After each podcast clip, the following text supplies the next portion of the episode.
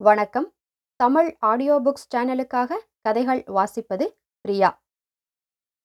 ஆசிரியர் பாவலர் நாரா நாச்சியப்பன் அவர்களின் கள்வர் குகை சிறுகதை.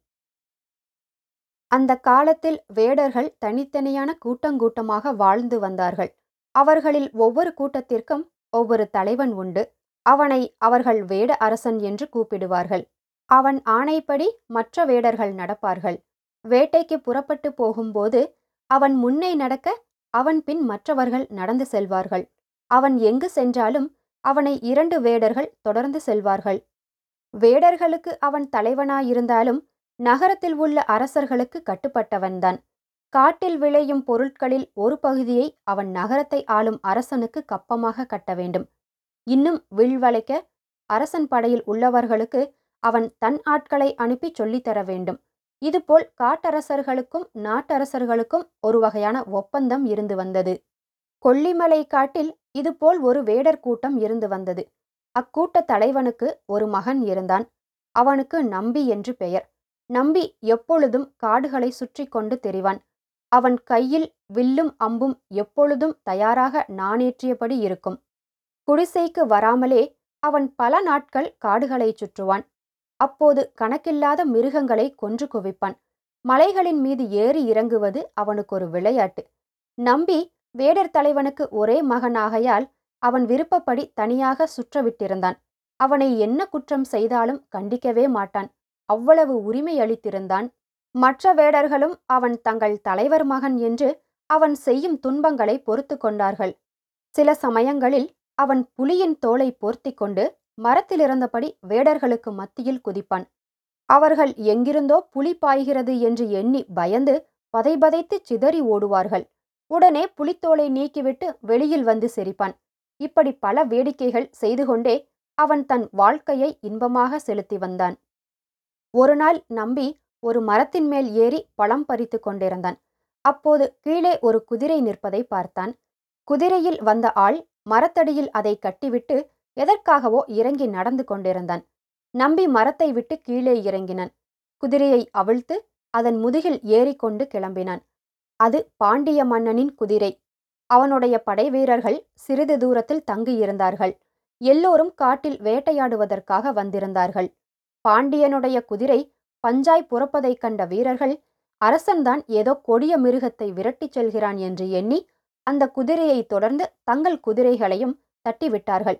நம்பியும் குதிரையும் சென்ற வழியில் பாண்டிய படை வீரர் அனைவரும் பறந்துவிட்டார்கள் குளத்தில் நீர் அருந்துவதற்காக சென்ற பாண்டியன் குதிரைகள் கிளம்பும் சத்தத்தை கேட்டு திரும்பி வந்தான். அங்கே தன் குதிரையையும் படை வீரர்களையும் காணவில்லை.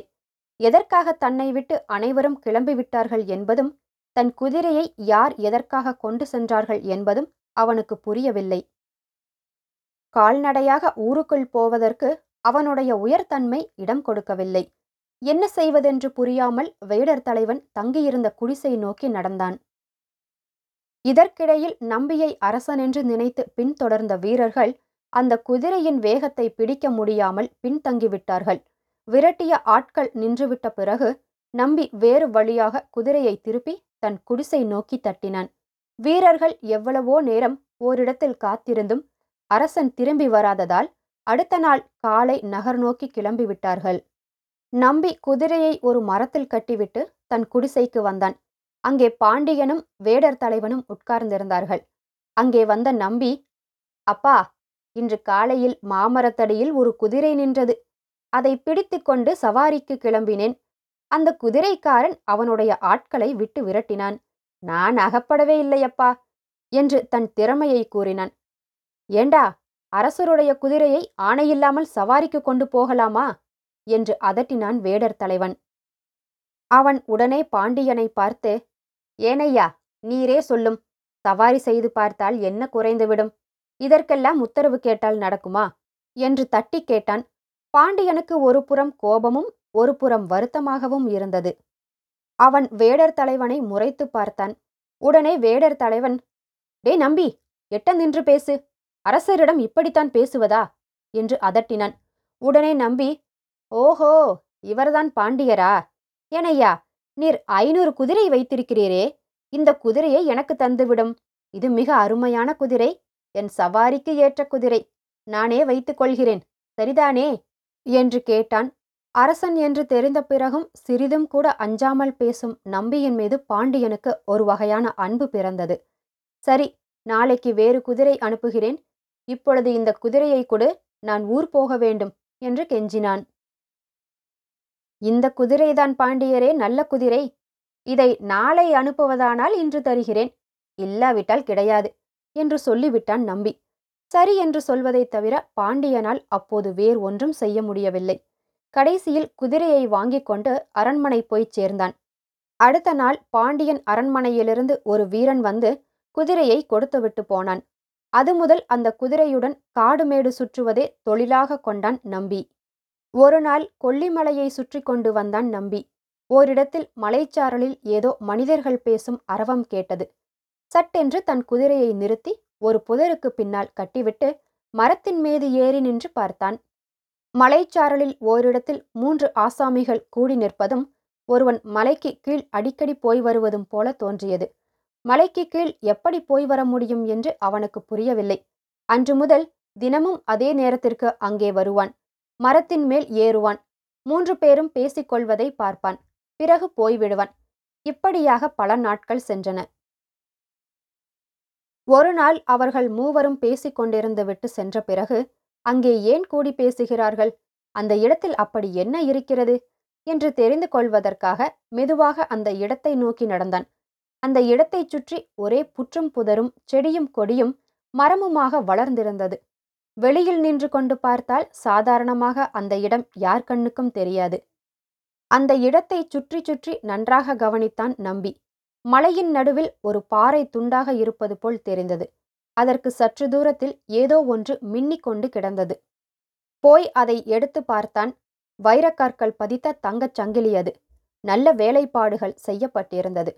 சரி மீதியை நாளைக்கு பார்த்து கொள்வோம் என்று அதை எடுத்துக்கொண்டு திரும்பி வந்துவிட்டான் அவனுக்கு அந்த மூன்று ஆட்களை பற்றியும் விவரமாக தெரிந்து கொள்ள வேண்டும் என்ற ஒரு ஆசை உண்டாகியது. அதன் பிறகு மறுநாள் மறுபடி வந்து பார்த்தான். அன்று அவர்கள் வருவதற்கு முன்பே அந்த இடத்தில் ஒரு மரத்தின் பின்னால் ஒளிந்து கொண்டு நின்றான்.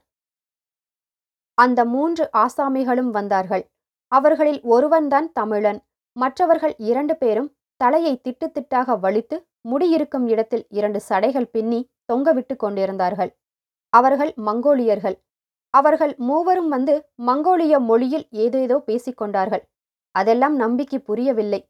ஆகையால் அவர்கள் செயல் ஒவ்வொன்றையும் ஊன்றி கவனித்தான். நெடுநேரம் ஏதேதோ பேசிக் விட்டு அந்த மங்கோலியர்களில் ஒருவன் தனியாக நின்ற பாறாங்கல்லின் அடியில் எதையோ அழுத்தினான். மற்றொரு ஆள் அதை மெதுவாக சாய்த்தான். பிறகு மூவரும் உள்ளே சென்றார்கள். உள்ளே என்ன செய்தார்களோ தெரியவில்லை. சிறிது நேரம் சென்ற பிறகு மூவரும் வெளியே வந்தார்கள். மங்கோலியர் இருவர் கையிலும் தங்க பாலங்கள் மின்னின. அவற்றை மடியில் கட்டி கொண்டனர். பிறகு எல்லோரும் நடந்தனர். தூரத்தில் ஒரு கால்வாய் இருந்தது. அதில் அப்போது தண்ணீர் கிடையாது. அதில் இறங்கி அந்த கால்வாய் ஓடிய திசையில் நடந்து சென்றார்கள்.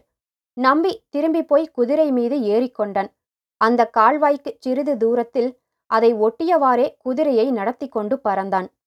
அந்த கால்வாய் ஒரு ஆற்றங்கரையில் போய் முடிந்தது. அந்த இடத்தில் ஒரு மரத்தடியில் மறைவாக குதிரையை கட்டிவிட்டு ஒரு மரத்தின் மேல் ஏறி உட்கார்ந்து கொண்டான். கால்வாய் வழியாக நடந்து வந்த ஆட்கள் ஆற்றங்கரை வந்ததும் வணக்கம் கூறிக்கொண்டார்கள் பிறகு தமிழ்நாட்டைச் சேர்ந்த ஆள் கரை வழியாகவே மேற்கு நோக்கி நடந்தான். மற்ற இருவரும் அங்கு கட்டி வைத்திருந்த படகை அவிழ்த்து கொண்டு புறப்பட்டனர். படகு ஆற்றில் மேற்கு நோக்கி அதன் போக்கில் சென்றது. சிறிது தூரம் சென்றவுடன் அதில் இருந்த ஒரு மங்கோலியன் நம்பியிருந்த மரத்தை சுட்டிக்காட்டி என்னவோ சொன்னான். அவனும் திரும்பி பார்த்துவிட்டு ஏதோ பேசிக்கொண்டான் நம்பி அவர்கள் சென்ற திசையையே பார்த்து கொண்டிருந்தான். அந்த மங்கோலியர் இருவரும் தான் அவர்களை கவனித்ததை கண்டுகொண்டு விட்டார்கள் என்பதை நம்பி உணரவில்லை. பிறகு இறங்கி குதிரையை தமிழ் ஆசாமி போன திசையில் தட்டிவிட்டான். வெகு தூரம் போயும் அவனால் ஒன்றும் கண்டுபிடிக்க முடியவில்லை. பிறகு மனம் சலித்தவனாக வீடு திரும்பினான். அடுத்த நாள் காலையில் எழுந்தவுடன் குதிரை மீது ஏறிக்கொண்டு வழக்கம் போல் அந்த மூன்று பேர் சந்திக்கும் இடத்திற்கு வந்தான். மரத்தின் மேல் ஏறி கீழ் நோக்கினான். அந்த தமிழ் ஆசாமி மட்டும் அங்கே நின்று கொண்டிருந்தான். சிறிது நேரத்தில் அவன் மலைக்கு கீழே மறைவது போல் தோன்றியது. நம்பி மரத்தை விட்டு கீழே இறங்கினான். மறைந்து மறைந்து அந்த இடத்திற்கு போய் மரத்தின் பின் ஒளிந்து கொண்டு நடப்பதை கவனித்தான். தமிழ் ஆசாமி ஒரு ஆளே கீழே உள்ள கல்லை காலால் அழுத்தி மேலே உள்ள பாறாங்கல்லை நிமிர்த்தி அந்த இடைவெளியை மூடினான். பிறகு அவன் அந்த கால்வாயை நோக்கி நடந்தான். அவன் சென்ற பிறகு நம்பி மெதுவாக வெளியில் வந்தான். சுற்றுமுற்றும் ஒருமுறை பார்த்து கொண்டு அந்த அடியில் இருந்த கல்லை அழுத்தி கொண்டு மேலே இருந்த பாறாங்கல்லை புரட்டினான். உள்ளே ஒரே இருட்டாக இருந்தது. கொஞ்ச தூரம் தட்டி தடவியபடி நடந்து சென்றான். பிறகு எங்கிருந்தோ வெளிச்சம் வந்தது. அந்த குகை முழுதும் தகதகவென்று ஒளி வீசியது. அங்கு குவிந்திருந்ததெல்லாம் தங்கம் வெள்ளி வைரம் முதலிய விலை உயர்ந்த பொருட்கள். அவற்றில் சிறிது சிறிது அள்ளி தன் வேட்டியில் மடிகட்டி கொண்டான். விறுவிறுவென்று வெளியில் வந்தான். நேராக குதிரை ஏறி தன் குடிசைக்கு புறப்பட்டான். அப்படி புறப்பட்டு போனவன் அந்த பாறையை மூடி வைக்காமல் போய்விட்டான். அதன் பிறகு அன்று மாலையில் சந்தித்த மூன்று ஆசாமிகளும் யாரோ தங்களை கண்டுபிடித்து விட்டார்கள் என்பதை தெரிந்து கொண்டார்கள். அதற்கு தகுந்தபடி ஏற்பாடு செய்து கொள்ள திட்டமிட்டார்கள். அடுத்த நாள் காலையிலிருந்து மூன்று பேரும் மரங்களுக்கு பின்னால் ஒளிந்திருந்து அங்கு வரும் ஆளை பிடித்து விடுவது என்று திட்டமிட்டு கொண்டார்கள். நேராக தன் குடிசை சென்ற நம்பி அங்கே தன் அப்பா இல்லாதபடியால் மறுபடியும் மனம் போன போக்கில் குதிரையை தட்டிவிட்டான். கடைசியில் நகரத்தின் அருகில் வந்துவிட்டான். போய் பாண்டிய மன்னனிடம் இந்த செய்தியை கூற வேண்டுமென்று தோன்றியது. நேராக அரண்மனைக்குச் சென்றான். வாயிலில் நின்ற காவலரிடம் அரசரை நம்பி பார்க்க வேண்டும் என்று சொல்லுங்கள் என்றான். இப்பொழுது யாரும் பார்க்க முடியாது. நாளை வா என்று மறுத்தனர். என்னுடைய அரசரை நான் விரும்பிய போது பார்க்க முடியாதா? என்று கேட்டபடி வேகமாக உள்ளே நுழைந்தான் நம்பி. காவலர்கள் ஓடி வந்து அவனை பிடித்து கொண்டார்கள். அரசனை உடனே பார்க்க வேண்டும் என்றிருந்த நம்பிக்கு இது பெரிய தடையாகப்பட்டது. அவர்களை உதறி தள்ளிவிட்டு உள்ளே போனான். அப்போது என்ன சத்தம் என்று கவனிப்பதற்காக ஒரு அறையிலிருந்து எட்டி பார்த்த அரசர் நம்பியை பார்த்ததும் மகிழ்ச்சியுடன் தழுவிக்கொண்டார் அவசரமாக பார்க்க வந்தால் இந்த முட்டாள்கள் தடுத்து விட்டார்கள். சண்டை செய்ய வேண்டி வந்து விட்டது அரசே என்று நம்பி தன் வருத்தத்தை கூறினான். பாண்டியன் தலையசைத்தவுடன் அந்த வீரர்கள் அகன்று விட்டனர். பிறகு என்ன அவசர வேலையாக வந்தாய்? உனக்கு என்ன வேண்டும்? என்று அன்போடு கேட்டான் பாண்டியன். நம்பி எனக்கொன்றும் வேண்டாம். உங்களுக்குத்தான் ஒன்று கொண்டு வந்திருக்கிறேன் என்று மடிக்கொண்ட மட்டும் கட்டி வைத்திருந்த வெள்ளி வைரம் தங்கத்தால் ஆன பொருட்களை எதிரில் கொட்டினான். நம்பி இதெல்லாம் ஏது? என்று அதட்டிய குரலில் கேட்டான் அரசன். ஓரிடத்தில் திருடி கொண்டு வந்தேன். அதை தங்களிடம் கொடுக்க வேண்டுமென்று காட்டிலிருந்து அவசரமாக புறப்பட்டு வந்தேன் அரசே என்றான் நம்பி. பாண்டியனின் முகம் கருத்தது. அவன் மனதில் சுழன்ற எண்ணங்கள் நம்பிக்கை எப்படி தெரியும்? அவையெல்லாம் பாண்டியனுடைய பொருட்கள். அவை எப்படி நம்பிக்கைக்கு வந்தன என்று அவன் தெரிந்து கொள்ள நினைக்கவில்லை.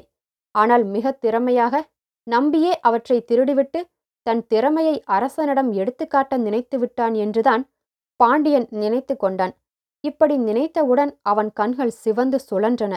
அங்கிருந்த மணியை ஓங்கி அடித்தான் அந்த பழைய காவலர் இருவரும் வந்தார்கள். நம்பி நீ தீயோடு விளையாடுகிறாய். உனக்கு இது விளையாட்டாக இருக்கலாம். ஆனால் தீ சுட மறந்து விடாது என்று சொல்லிவிட்டு காவலர்களே நம்பியை சிறையில் வையுங்கள் என்றான். நம்பிக்கு ஒன்றும் புரியவில்லை. அரசே எதற்காக என்னை சிறையில் வைக்கிறீர்கள்? என்று கேட்டான். எல்லாம் நாளைக்கு புரியும். என்று கூறிவிட்டு பாண்டியன் போய்விட்டான். பாண்டியன் வேடர் தலைவனுக்கு செய்தி அனுப்பினான். அவன் வந்து சிறைவுள்ளே ஆத்திரத்தோடு ஒன்றும் புரியாமல் நின்று கொண்டிருந்த நம்பியை பார்த்தான். டே நம்பி அரசர் கோபப்படும்படி ஏன் நடந்து கொண்டாய்? என்று கேட்டான். நம்பி நடந்த விஷயத்தையெல்லாம் வரிசையாகச் சொன்னான். உடனே வேடர் தலைவன் பாண்டியனிடம் போய் காட்டில் குகை இருப்பதை பற்றி கூறினான். பாண்டியன் தன் முன்கோபத்திற்கு வருந்தி நம்பியை விடுவித்து நம்பி என் முன்கோபத்தால் இப்படி நேர்ந்து விட்டது. இதை நீ மனதில் போட்டுக்கொள்ளாதே என்றார் அரசர். அரசே தீ அணைக்க வருபவனையும் சுடுகிறது ஏற்ற வருபவனையும் தான் சுடுகிறது. அதற்காக அதன் மேல் கோபம் கொள்ளலாமா? என்று சொன்னான். பாண்டியனுக்கு சுருக்கென்றது. பிறகு பாண்டியனும் வேடர் தலைவனும் ஐம்பது வீரர்களும் நம்பி வழிகாட்ட அந்த குகையை நோக்கிச் சென்றார்கள். குகையின் அருகில் வந்தவுடன் எல்லோரும் மரங்களின் பின் மறைந்து கொண்டார்கள். நெடுநேரம் வரை யாருமே வரவில்லை. உண்மையில் அந்த மூன்று ஆசாமிகளும் வந்திருந்தார்கள். யாரும் குகைக்கு வருகிறார்களா என்று பார்ப்பதற்காக அவர்களும் ஒளிந்து கொண்டிருந்தார்கள்.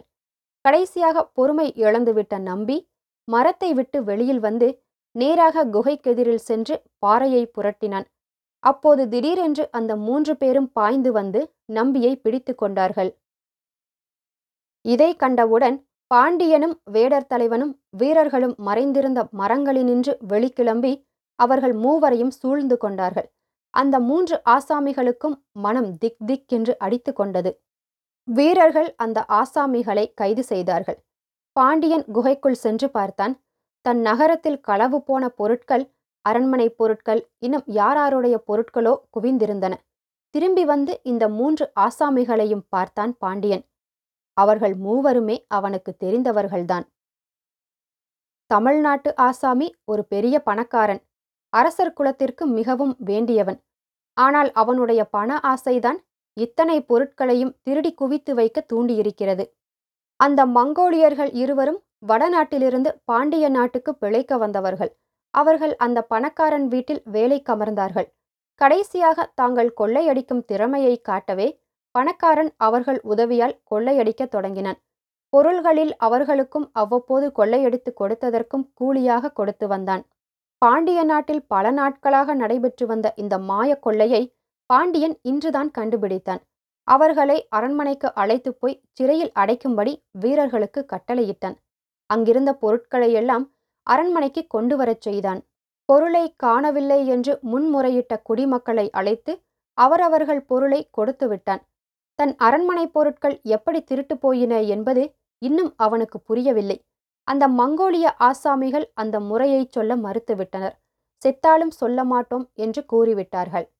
நம்பி இந்த துப்பு துலக்கியதற்கு நன்றியாக அவனுக்கு அரண்மனை படையிலே ஒரு பெரிய வேலை கொடுத்தான் பாண்டியன். வேடர் தலைவன் உள்ளம் பூரித்து போனான். நம்பியும் மகிழ்ச்சியுடன் நான் பிறந்த நாட்டுக்கும் என் அரசருக்கும் என்னாலான நன்மைகளை செய்வேன் என்றான். அன்று நம்பியும் பாண்டிய மன்னனும் பல்லக்கேறி ஊர்வலம் வந்தார்கள். மிக திறமையாக திருடியவர்களை கண்டுபிடித்து பொருளை திருப்பித் தந்த நம்பியை மக்கள் வாயார வாழ்த்தினார்கள். தனி ஆளாக நின்று அந்த குகை கல்வர்களை பிடிக்க வழிகண்ட நம்பியை எல்லோரும் பாராட்டினார்கள். அன்று முதல் பாண்டிய நாட்டில் களவற்று போய்விட்டது. மக்கள் மகிழ்ச்சியாக இருந்தார்கள்.